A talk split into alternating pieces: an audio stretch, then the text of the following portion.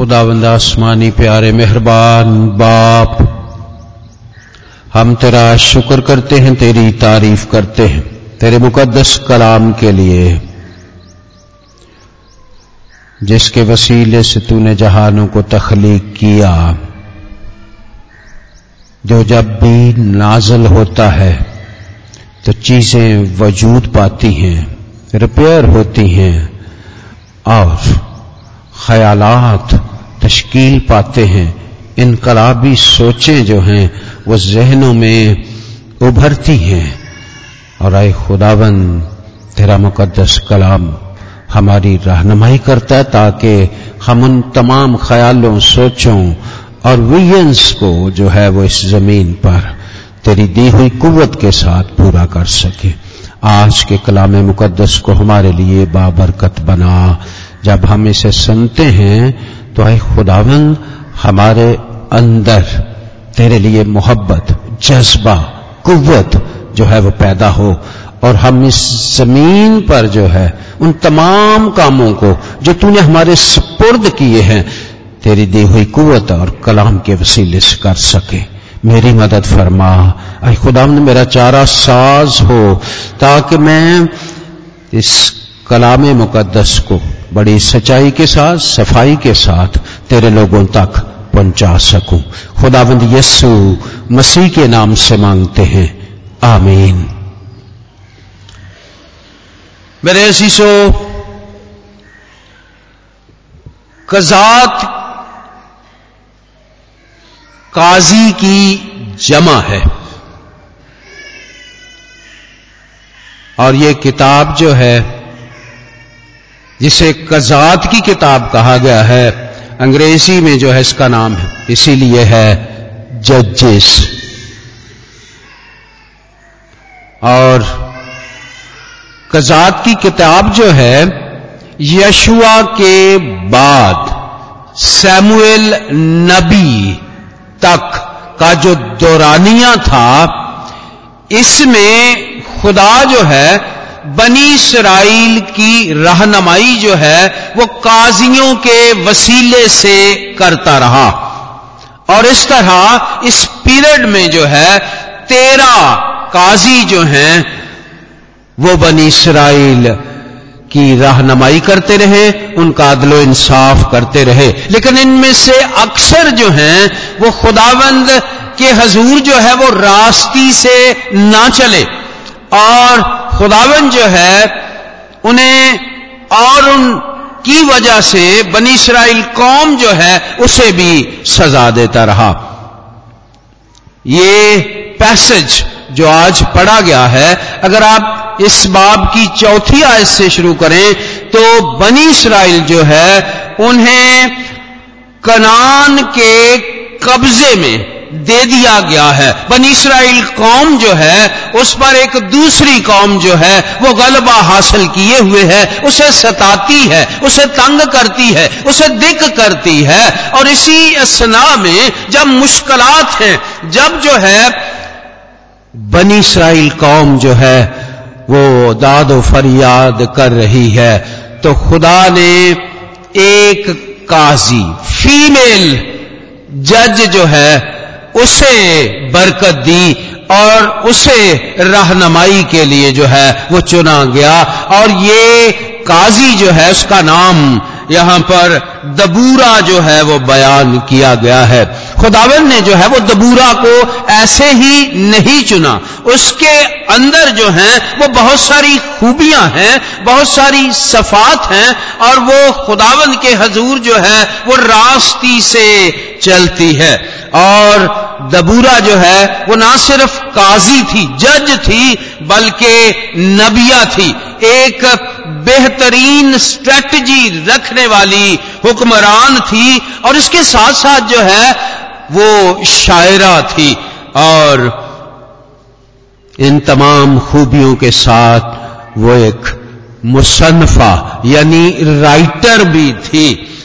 और उसके अलावा जो आज जिस बात पर हम फोकस करेंगे, वो बनी इसराइल में ना सिर्फ़ जज के तौर पर हुक्मरान के तौर पर, अदल करने वाले के तौर पर, शायरा और मुसनफा के तौर पर, बल्कि वो बनी इसराइल में एक माँ बनकर जो है, वो उठती है। अगर आपके सामने जो है, बाइबल मुकदस की किताब कजात की किताब जो है, वो खुली हुई है तो मेरे साथ जो है कजात की किताब, उसका पांचवा बाब और उसकी सातवीं आयत जो है हम उसकी तलावत करेंगे, लिखा है। अगर आपने इसे निकाल लिया है, कजात की किताब, पांचवा बाब और सातवीं आयत, लिखा है, इसराइल में हाकिम मौकूफ रहे, वो मौकूफ रहे, जब तक मैं दबूरा बरपा ना हुई और जब तक मैं इसराइल में माँ होकर ना उठी।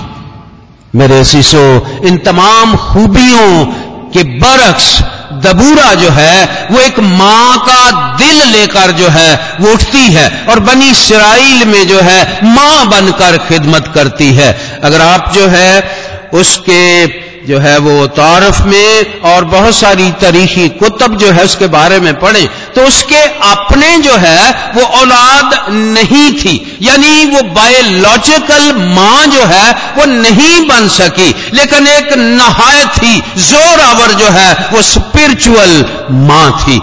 यहाँ पर खुदावन के कलाम की तरफ़ से एक बड़ा ही हौसला अफजा ख्याल जो है, वो पाया जाता है।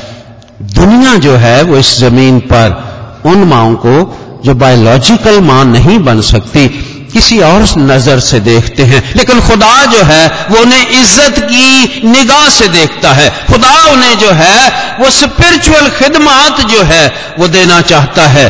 और आज खुदावन जो है, जो माए ज़मीन पर शायद, खुदावन ने उन्हें औलाद नहीं दी, लेकिन खुदावन ने उन्हें रूहानी खिदमात और रूहानी बच्चे जो हैं, वो अता किए हैं। और खुदावन उनकी इज़्ज़त करता है, खुदावन उन पर फख्र करता है, और उसकी मिसाल जो है, वो दबूरा है।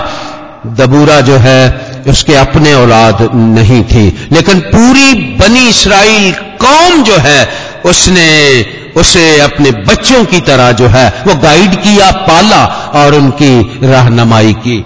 सो मेरे शीशो उसके सीने में जो है एक नहायत ही मुकद्दस माँ का दिल जो है वो धड़कता था। सो वो एक माँ के तौर पर जो है बनी इसराइल में उठती है और उसके अंदर मदरहुड जो है उसका जज्बा है। और खुदावन ने उसे माँ की मोहब्बत से लबरेज और मामूर दिल जो है, उसे दिया हुआ है। इसलिए आज जो है, इस मदर डे पर हमें जो है स्पिरिचुअल मदरहुड होना भी बहुत ज़रूरी है, क्योंकि माँ जो है, उसके अंदर खुदा ने जो है, एक केयरिंग हार्ट रखा है। और उसके साथ एक शेयरिंग हार्ट जो है, वो रखा है, और प्रेइंग हार्ट जो है, वो रखा है। माँ जो है वो हर हालत में जो है वो खुदा के हजूर जो है अपने बच्चों के लिए दुआ करती रहती है। और इसी तरह इन तमाम दिलों के साथ माँ के अंदर जो है वो खुदा ने सैक्रीफाइंग हार्ट सैक्रिफिशियल हार्ट जो है वो रखा है।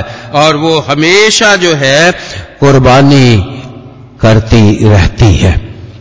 ये जज्बे यानी केयरिंग शेयरिंग प्रेइंग हार्ट जो है, ये शायद आज जो है, हम फीमेल में, लेकिन अगर आप किताब मुकदस का मुतालिया करें तो ये हार्ट जो है, ये मर्दों के अंदर भी खुदा ने रखा, और उन्होंने इसी तरह माँ के जज्बे के साथ जो है, कलिसिया में खिदमत की। अगर आप पहला थसल नीकियों उसका दूसरा बाब और उसकी पांचवीं और सातवीं आयत तक पढ़े तो यहाँ पर शागिर्द जो हैं, जब हम उनकी खिदमत देखते हैं, उनके अंदर मोहब्बत देखते हैं, फ़िक्र देखते हैं, बोझ देखते हैं, जज्बा देखते हैं तो यहाँ पर लिखा है पांचवीं आयत, पहला थसल लीगियों के नाम खत, और उसका दूसरा बाब और उसकी पांचवी आयत। यहाँ पर मुकदस पौलुस रसूल जो है वो फरमाते हैं, क्योंकि तुमको मालूम ही है कि ना कभी हमारे कलाम में खुशामद पाई गई, ना वो लालच का पर्दा बना। खुदा इसका गवाह है। और हम ना आदमियों से इज़्ज़त चाहते हैं, ना तुमसे और ना औरों से। अगरचे मसीह के रसूल होने के बायस तुम पर बोझ डाल सकते थे, बल्कि जिस तरह माँ अपने बच्चों को पालती है, उसी तरह हम तुम्हारे दरमियान नरमी के साथ रहे। मेरे असीसो ये वो रुसला और पैगंबर थे, जिन्होंने एक माँ के दिल के साथ कलिसिया में खिदमत की और कलिसिया को पाला और पोसा। ना सिर्फ़ एक माँ को खुदा ने इज़्ज़त दी, ना उन मर्दों को जो माँ के जज्बात के साथ काम करते रहे, बल्कि खुदा खुद जो है, उसके अंदर भी एक माँ का जज्बा जो है, वो पाया जाता है। अगर आप बाइबल मुकद्दस की पहली किताब और उसका पहला बाब और उसकी पहली आयत से जो है वो पढ़े तो वहाँ पर लिखा है, खुदा ने इब्तदा में ज़मीन और आसमान को बनाया। ज़मीन वैरान और सुनसान थी। गहराओं के ऊपर अंधेरा था और खुदा की रूह पानियों की सतह पर जुम्बश करती थी। मेरे अजीजों, यहाँ पर जुम्बश के लिए इबरानी लफ्ज जो है, उसका तर्जमा यह बनता है कि जिस तरह मुर्गी जो है वो अंडों पर बैठती है और अंडे सेती है। ये लफ्ज जुम्बश जो है, ये उसे जो है वो ज़ाहिर करता है। इसका मतलब है कि खुदा जो है, उसने आगाज़ में जो है, तखलीक का काम किया, एक माँ का काम किया। और उस वक्त जो है, अगर आप पहली आज देखें तो लिखा है कि ज़मीन वीरान और सुनसान थी और गहराओं के ऊपर अंधेरा था। अगर आपने माए जो हैं, बहनें, जानती हैं कि जब मुर्गी जो है वो अंडों पर बैठती है तो वो बड़ी बड़ी देर भूखी, प्यासी जो है, वो अंडों पर बह, बैठी रहती है। और वो उनके टेम्परेचर को जो है, वो बैलेंस रखती है। अंडे जो है उन्हें जो है, वो ऊपर, नीचे, आगे, पीछे जो है, वो करती रहती है और भूख, प्यास की शिद्दत जो है, उसके बावजूद तन्हाई में, अंधेरे में, वैरानी में, अकेली जो है, वो नंडों पर बैठी है और उन नंडों को सेती है ताकि ज़िंदगी जो है, उसे जन्म दे। खुदा की रूह, यानी खुदाए सलूस जो है उसने भी आगाज़ में यही प्रोसेस जो है, वो किया। और अंधेरा जो है, वो रोशनी में बदल गया। और वीरानी और सुनसानी जो है, वो शादाबी और रोजदगी में तब्दील हो गई। और लिखा है कि फिर उसने कहा कि रोशनी हो जा। मेरे शीशो अगर आप जो है, इसी तरह इस तिश्ना की किताब जो है अगर देखें, ना, सॉरी, खरूज की किताब, उसका उन्नीसवां बाब, और उसकी चौथी और पांचवी आयत में लिखा है, बनी इसराइल के कौम के बारे में खुदा जो है, वो कहता है कि मैं तुम्हें गोया अकाब के परों के ऊपर बैठा कर जो है, वो लेकर आया। मेरे असीसो यहाँ पर भी खुदा जो है, उकाब के परों पर नारोकाब जो है वो बच्चों को नहीं बैठाता। मादा जो है वो उन्हें बैठाती है और उन्हें उड़ने के असबाक जो है वो देती है। और ये काम जो है मादा अकाब करती है। अगर आपने जो है वो शायद एफ़ ए की किताब में हिज फ़र्स्ट फ़्लाइट जो है, अगर वो सबक पढ़े तो वहाँ पर मादा औकाब जो है, वो किस तरह बच्चों को जो है खाने के लिए तगोदो एफर्ट करना सिखाती है और उड़ना जो है वो सिखाती है। इसी तरह खुदा जो है, एक माँ के तौर पर जो है, वो बच्चों की परवरिश जो है, वो करता रहा है। और मेरे अजीजों, अगर आप आज के पैसेज को देखें तो यहाँ पर एक बड़ी नजीर और मिसाल मौजूद है, जो दबूरा की है। और दबूरा का इंट्रोडक्शन जो है, वो शुरू होता है, लिखा है कि वो नबिया बनी इसराइल का इंसाफ करती थी। और उसकी रहायश गाह का यहाँ पर एड्रेस जो है, वो भी दिया गया है। मेरे अजीजों, इस माँ की खिदमात जो हैं, अगर आप देखें तो वो पॉजिटिव जो है नबूवत करती हुई नज़र आती है। और उस वक्त बनी इसराइल जो है, वो कनान के हाथ में बेच दिए गए। उनकी हालत बहुत बुरी थी। वो सताए जा रहे थे। उन्हें कहीं पल भर जो है, वो चैन नहीं आता था। और इस सियासी इकतसादी, मुआशी हालात की खराबी में दबूरा एक माँ के तौर पर जो है, वो उठती है और इनकलाब बर्पा कर देती है। और मेरे अजीजों, लिखा है कि वो नबूवत करती है और हौसला देती है, बरक को बुलाती है और कहती है कि खुदा जो है वो तेरे साथ है, वो इस जंग में जो है वो तुझे फतह बख्शेगा। जबकि सारे कबीले जो हैं, वो बड़े दबक कर बैठे हुए थे। वो गैर अकवाम से डरते थे, कांपते थे थर थराते थे। लेकिन उसने जो है वो बरक को बुलाया और उसे एक हौसला फजा पैगाम दिया। और मेरे अजीजों, फिर भी बरक जो है, वो क्या कहता है? वो कहता है कि ये सारा कुछ ठीक है। तूने ये नबूवत दुरुस्त की है, लेकिन मैं तेरे बगैर जो है, वो नहीं जाऊँगा। अगर तू मेरे साथ चलेगी तो मैं फिर जो है, वो आगे बढ़ूँगा। मेरे जीसो यहाँ पर जो है बच्चों के लिए, बेटों के लिए खसूसन जो है, एक पैगाम है। यानी माँ का साथ और माँ की दुआ, जो हमेशा जो है वो फतह बख्शती है। और यहाँ पर दबूरा कहती है, मैं ज़रूर तेरे साथ चलूँगी।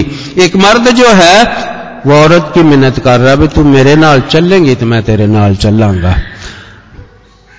और वो माँ जो है, वो कहती है, मैं ज़रूर तेरे साथ चलूँगी। लेकिन एक और नबूवत आगे जाकर करती है। कहती है, यकीनन, तू जा रहा है, फतह भी हासिल होगी, लेकिन इससे तुझे इज़्ज़त नहीं मिलेगी, तुझे मशहूरी नहीं मिलेगी।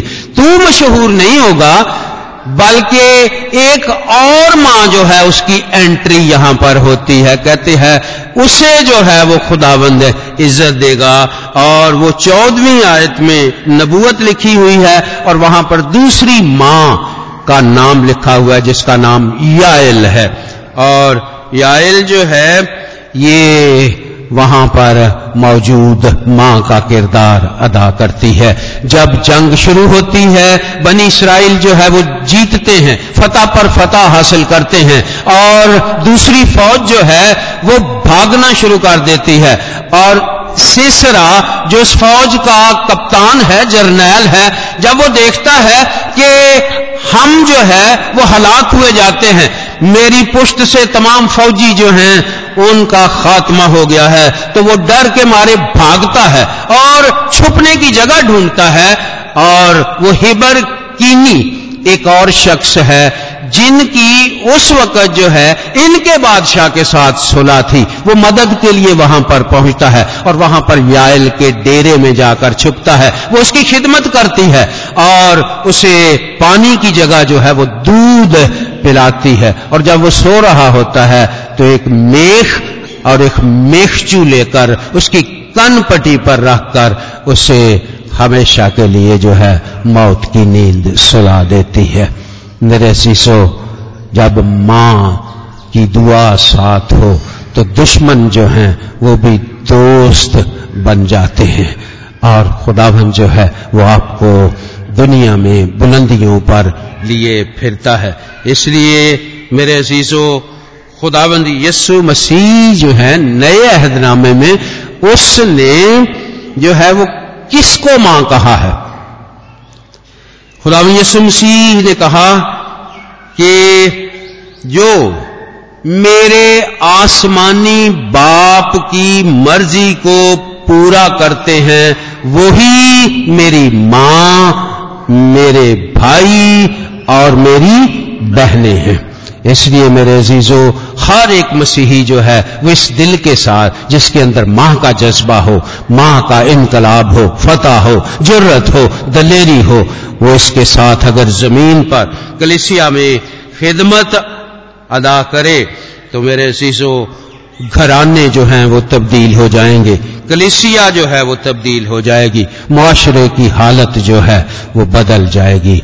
और खुदाबंद के हजूर जो है, माँ के इस जज्बे के साथ लोग जो है, इस मुआशरे में बावकार और खुदा की मंजूरे नज़र हो जाएँगे। इसलिए आज ना सिर्फ़ बायोलॉजिकल मदर्स को, बल्कि स्पिरिचुअल माओ को और उन मर्द हजरात को जो माँ के जज्बे के साथ ज़मीन पर काम करते हैं और तमाम मसीहों को खुदावन जो है, इस मोहब्बत की, इस जज्बे की, इस इनकलाब की जो है वो दावत देता है, ताकि इस दिन में ना सिर्फ़ रस्म के तौर पर शामिल हों, बल्कि इन जज्बात को लेकर दुनिया में जो है वो इनकलाब बता, बर्पा कर दे। उम्मीद जो है, उसको दुनिया में होप एक लाएँ और मुस्तकबिल के लिए जो है नबूवतें करें, ताकि कलिसिया जो है, इनकलाबी कलिसिया और बेदार कलिसिया और खुदा की बादशाही में दाखिल होने वाली कलिसिया बन जाए। आइए, हम अपने सरों को छुपाएँ और खुदाबन के हजूर जो है, दुआ मांगे ताकि अगर हमें खुदाबन ने इस ज़मीन पर कलिसिया में रखा है और हमारे जज्बात में कहीं कमी है, माँ का दिल नहीं है, माँ के जज्बात नहीं है और हम फ़िक्र नहीं करते। हमारे अंदर बोझ नहीं है, पैशन नहीं है, क्योंकि खुदावन ने हमें इसलिए रखा है ताकि हम हर तरह की ऐसी सोच को जो कमज़ोरी पैदा करती है, उसे दूर करें। सो आइए हम आज खुदावंद के हजूर जो है वो झुक जाएँ और दुआ मांगे। मेरी दरखास्त है मास्टर माइकल साहब से कि वो दुआ में रहनुमाई करें।